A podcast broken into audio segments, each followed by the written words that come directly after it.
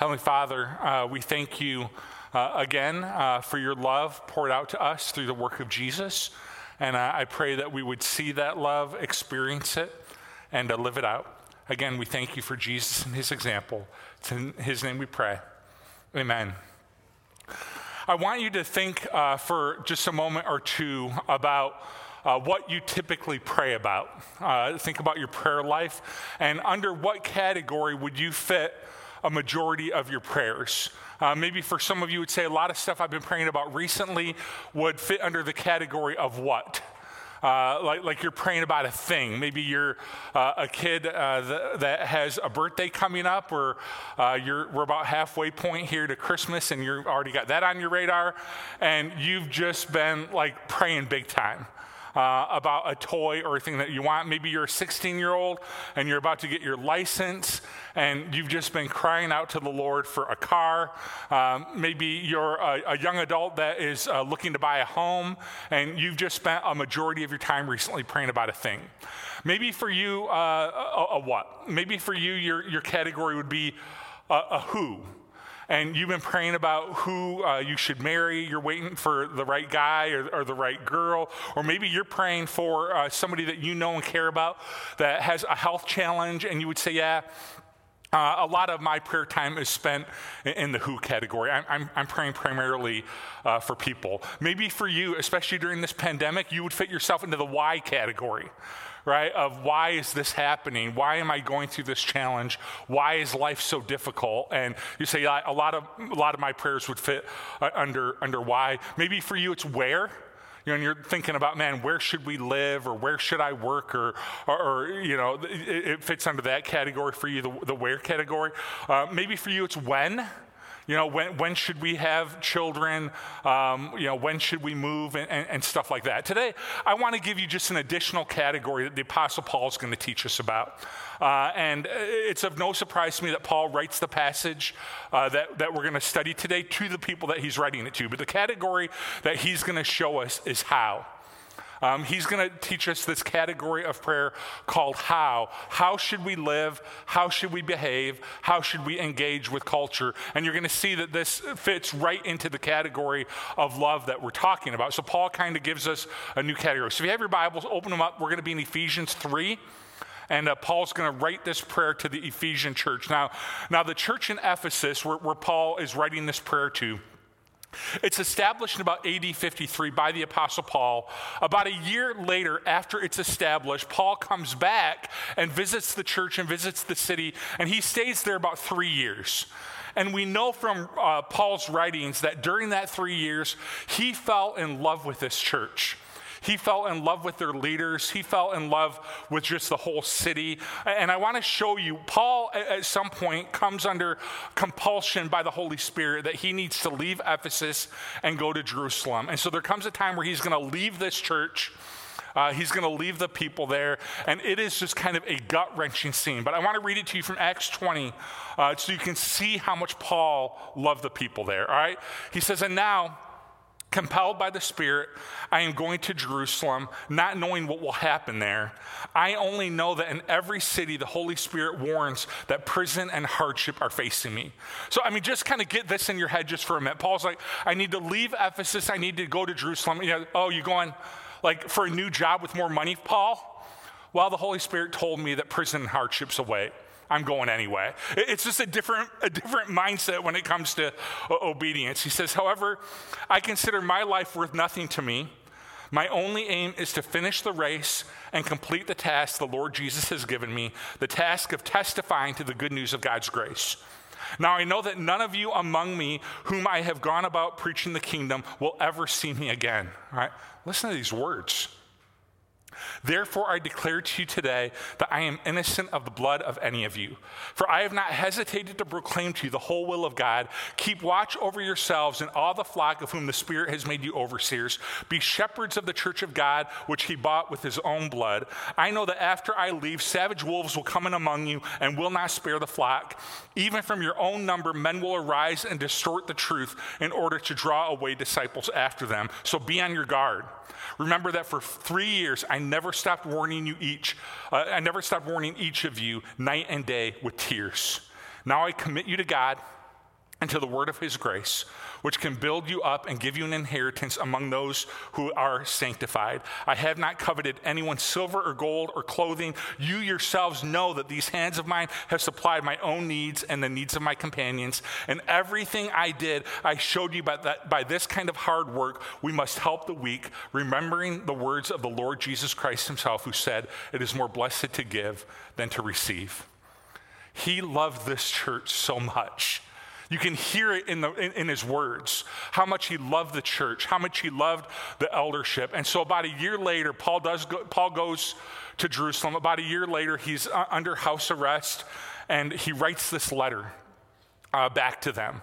And uh, if you ever have a chance, read through the book of Ephesians. Uh, you just see Paul's love for this church again and again. But it's in this book that we find this prayer a prayer for love um, and, and, a prayer uh, that, that they would demonstrate the love that had been shown to them. So let's start in Ephesians 3:14.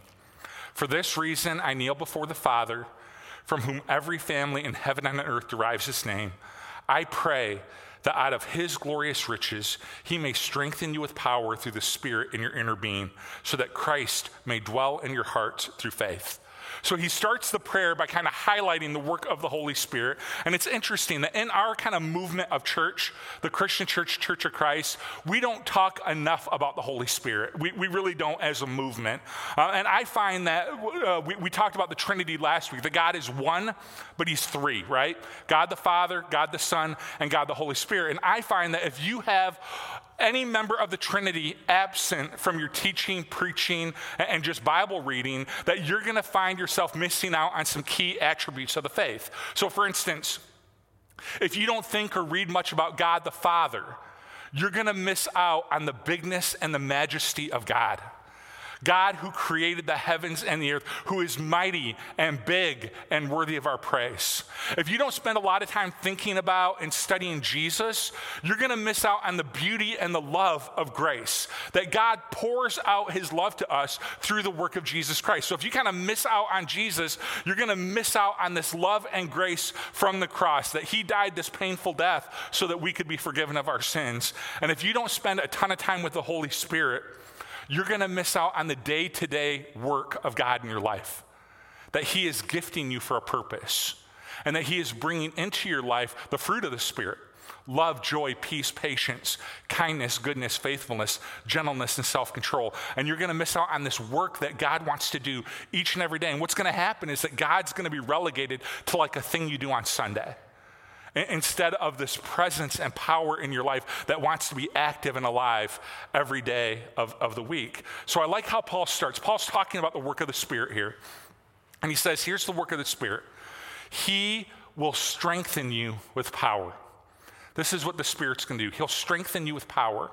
That kind of Greek word strengthen, it carries with it the idea of ability. And here's what God is doing through His Spirit He's making you able. He's making you able. That you are able to face every challenge you face. And you are able to live this life through the work of the Spirit. You are able to raise your children in God's grace. He's making you able. You are able to go to work for another week. He's making you able. You're able, if this is what God calls you to do, to even face the end of your life like Paul was uh, with confidence you're able. You're able to face the pandemic. You're able to face the bad economy. You're able to face the uncertainty of the election. You are able because of the Spirit's work inside of you. He's making you able. So if you get nothing else out of today's sermon, take that home with you. That, that preaches well, right? Take it home with you because Paul is exactly right. Through the Spirit, not on my own power. Are you kidding me? On my own power, I would have been crushed about week three of the pandemic. Not by your own power, you're not able. Through the Spirit, you are able, and you are. You are able to do everything He has called or allowed you to do. You are able to face every challenge. And the end result of this power, the end result of this ability, He says, is that Christ would be able to dwell in our hearts through faith. So He says, the Spirit is strengthening us the Spirit is making us able so that we can stay faithful to God and we can stay connected to His love. Because here's what is true your circumstances have the power to affect your relationship to God. So he says the Spirit is strengthening you and making you strong so that that doesn't happen in a negative way, so that, that your faith in God is not affected uh, in, in a bad way. So you, we all know people that have faced unbelievable challenges in their life, and those challenges have resulted in bitterness, or those challenges have resulted in anger. And those uh, challenges have resulted in frustration, and it drives a wedge between them and God.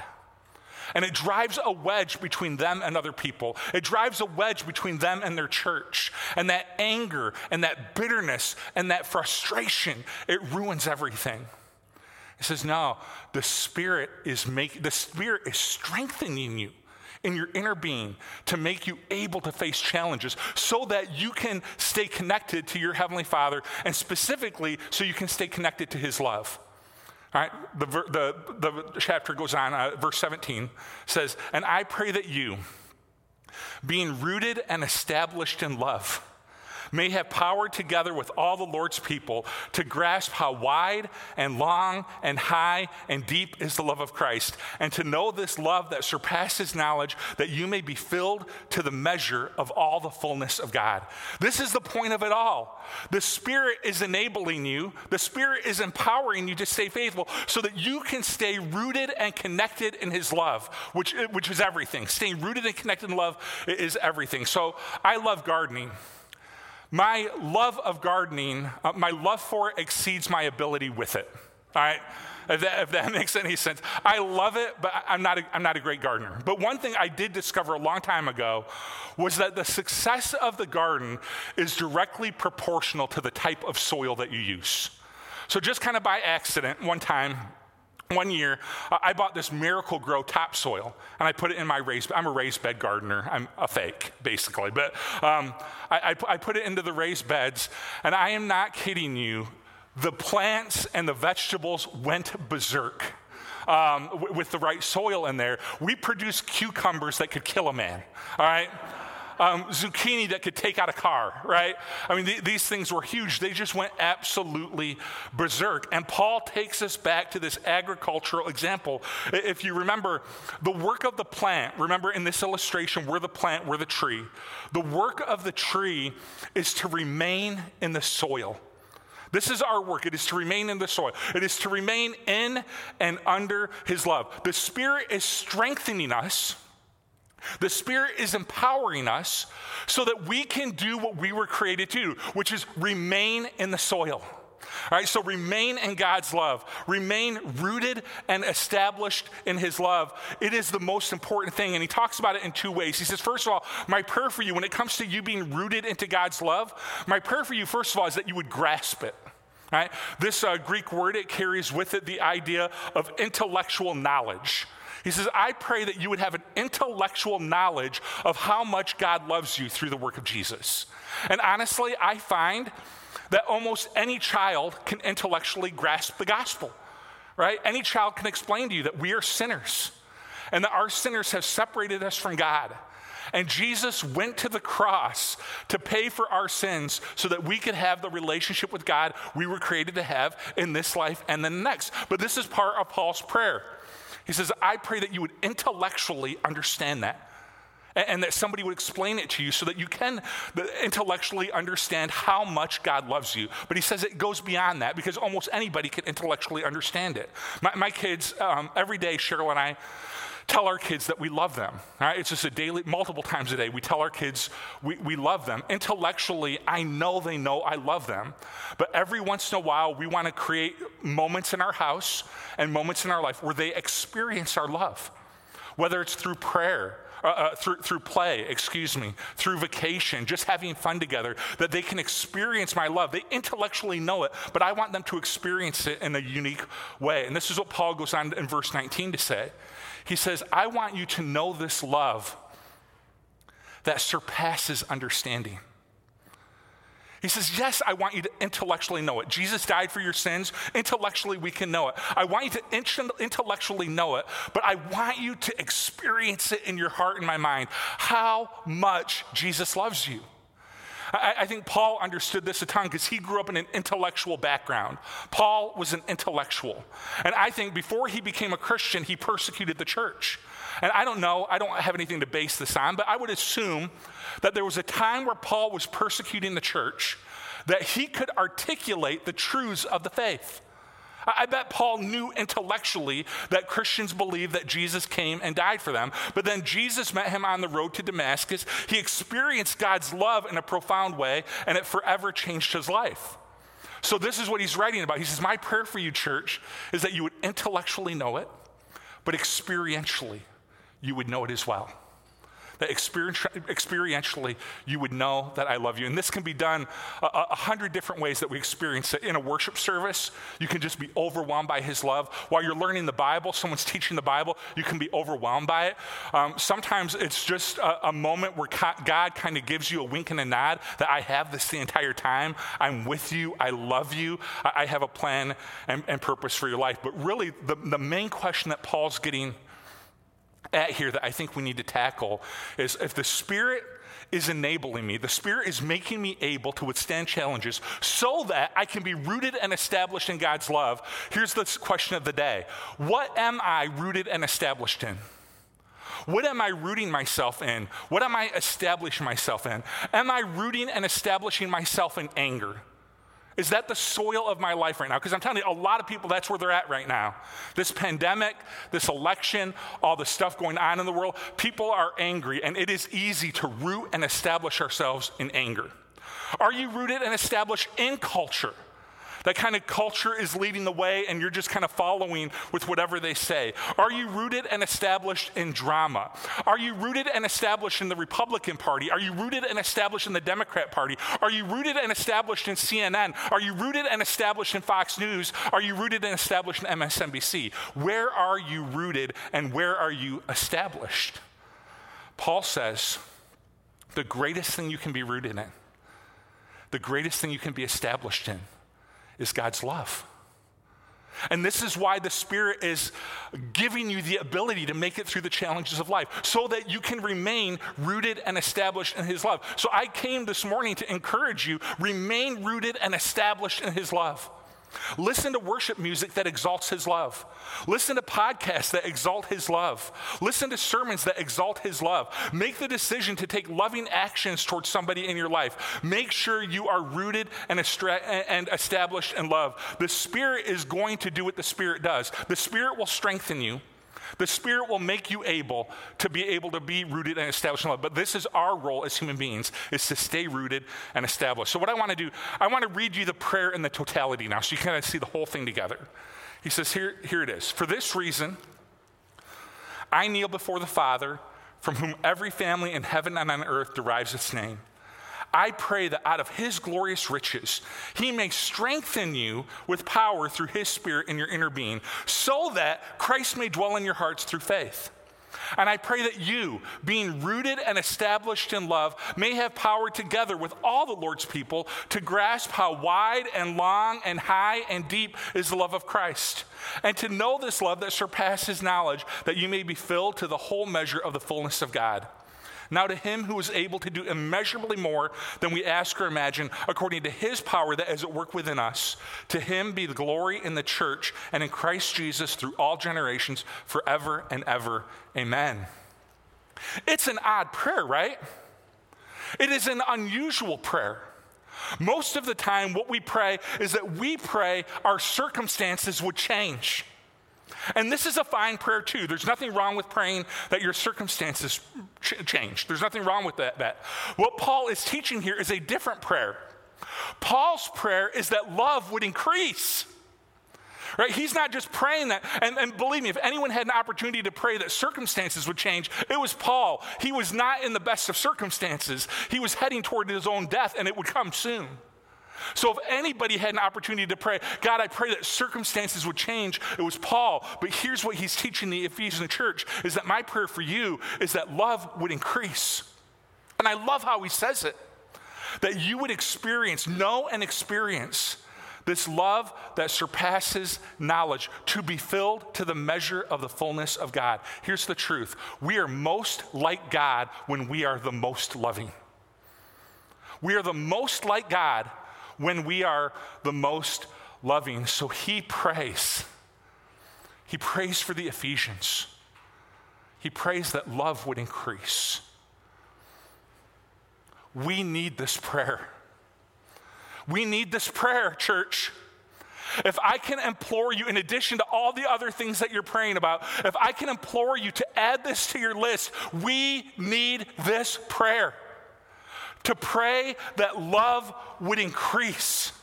That love would increase within our church family, that love would increase in our culture, that love would increase in our nation, that love would increase in our neighborhood, that love would increase. We need this prayer. And so, what if, in addition to praying that your candidate wins this November, which is fine, by the way, pray that prayer. But what if, in addition to praying that your candidate would win in November, that we started to pray, God, would you help me to love the opposition party? Help my love to increase. What if, in addition to praying for an end to COVID 19, which is fine, pray that prayer, I pray it too. But what if, in addition to God and COVID 19, we would say, God, would you help me and the people around me to love you more during a really scary time? What if, in addition to praying for the economy, that we would be okay economically, what if we prayed, God, would you help me to be generous? Would you help me to love others well? What if, in addition to praying for an end to all the discord our nation is facing, we would say, God, would you help me to tear down walls that separate us and for to love one another? What if we added love to our regular prayer list, like Paul is teaching here? Help me to know your love more. Help my church family to know your love more. Help my neighborhood to know your love more. Help our nation to know your love more. And then when we know it, then we pass it on to others. You see, when you grasp it, when you know it intellectually, and when you experience it personally, here's Paul's point you can't help but share it. All right, Paul goes on in chapter four. I want to read, just read you two verses so you can kind of see how Paul transitions. He has this prayer for the Ephesians for love that I want you to grasp how long and wide and high is the love of Christ. And I want you to know, to, to know intellectually and to know experientially this love. Then in chapter four, he goes on to this. As a prisoner of the Lord, then, I urge you to live a life worthy of the calling you have received. Be completely humble and gentle. Be patient bearing with one another in love. Make every effort to keep the unity of the Spirit through the bond of peace. You see, your perception of your calling is what you will live out in the culture.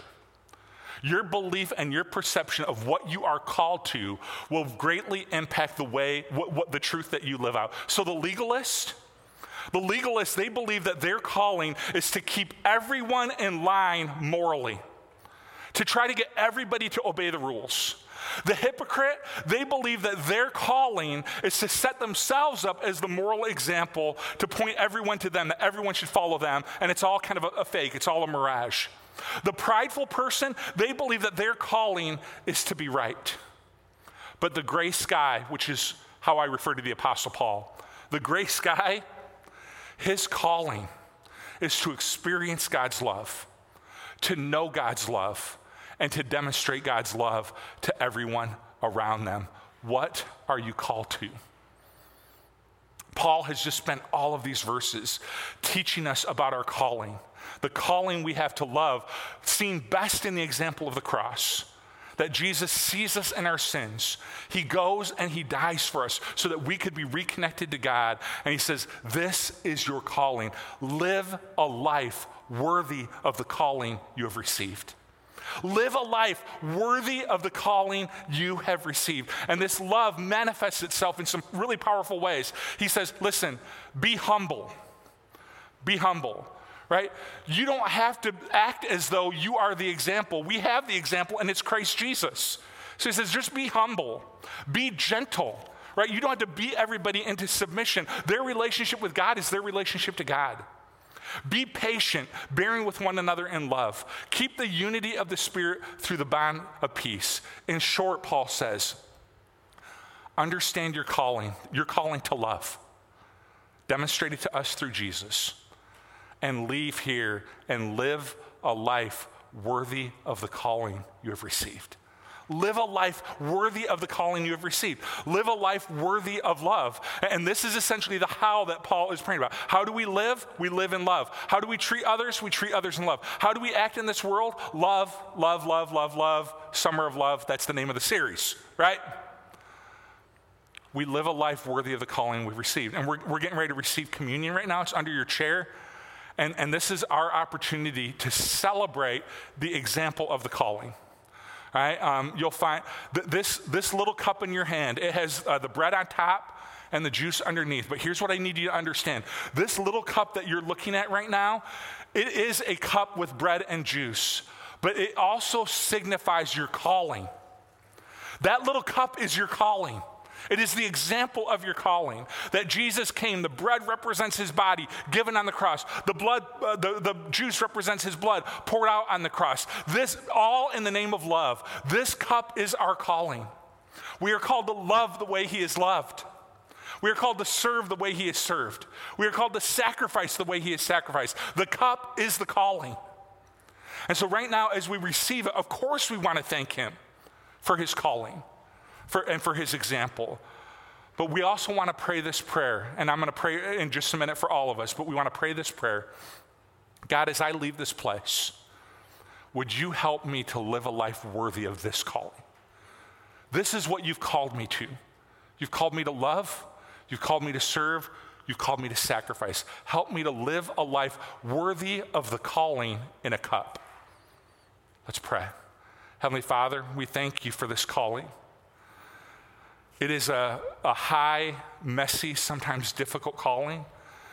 And I just want to pray for us right now that I know we intellectually can articulate the gospel. Um, we teach it to our kids at this church to be able to do it, to know it. But we want to experience it.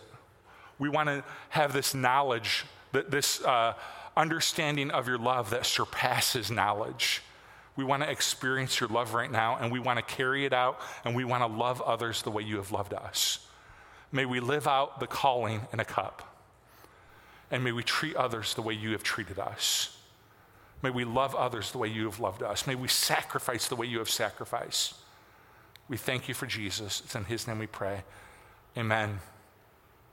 This is the last thing we're going to do today. So, whenever you're ready, receive communion, and may we leave here and live a life worthy of the calling we have received. God bless.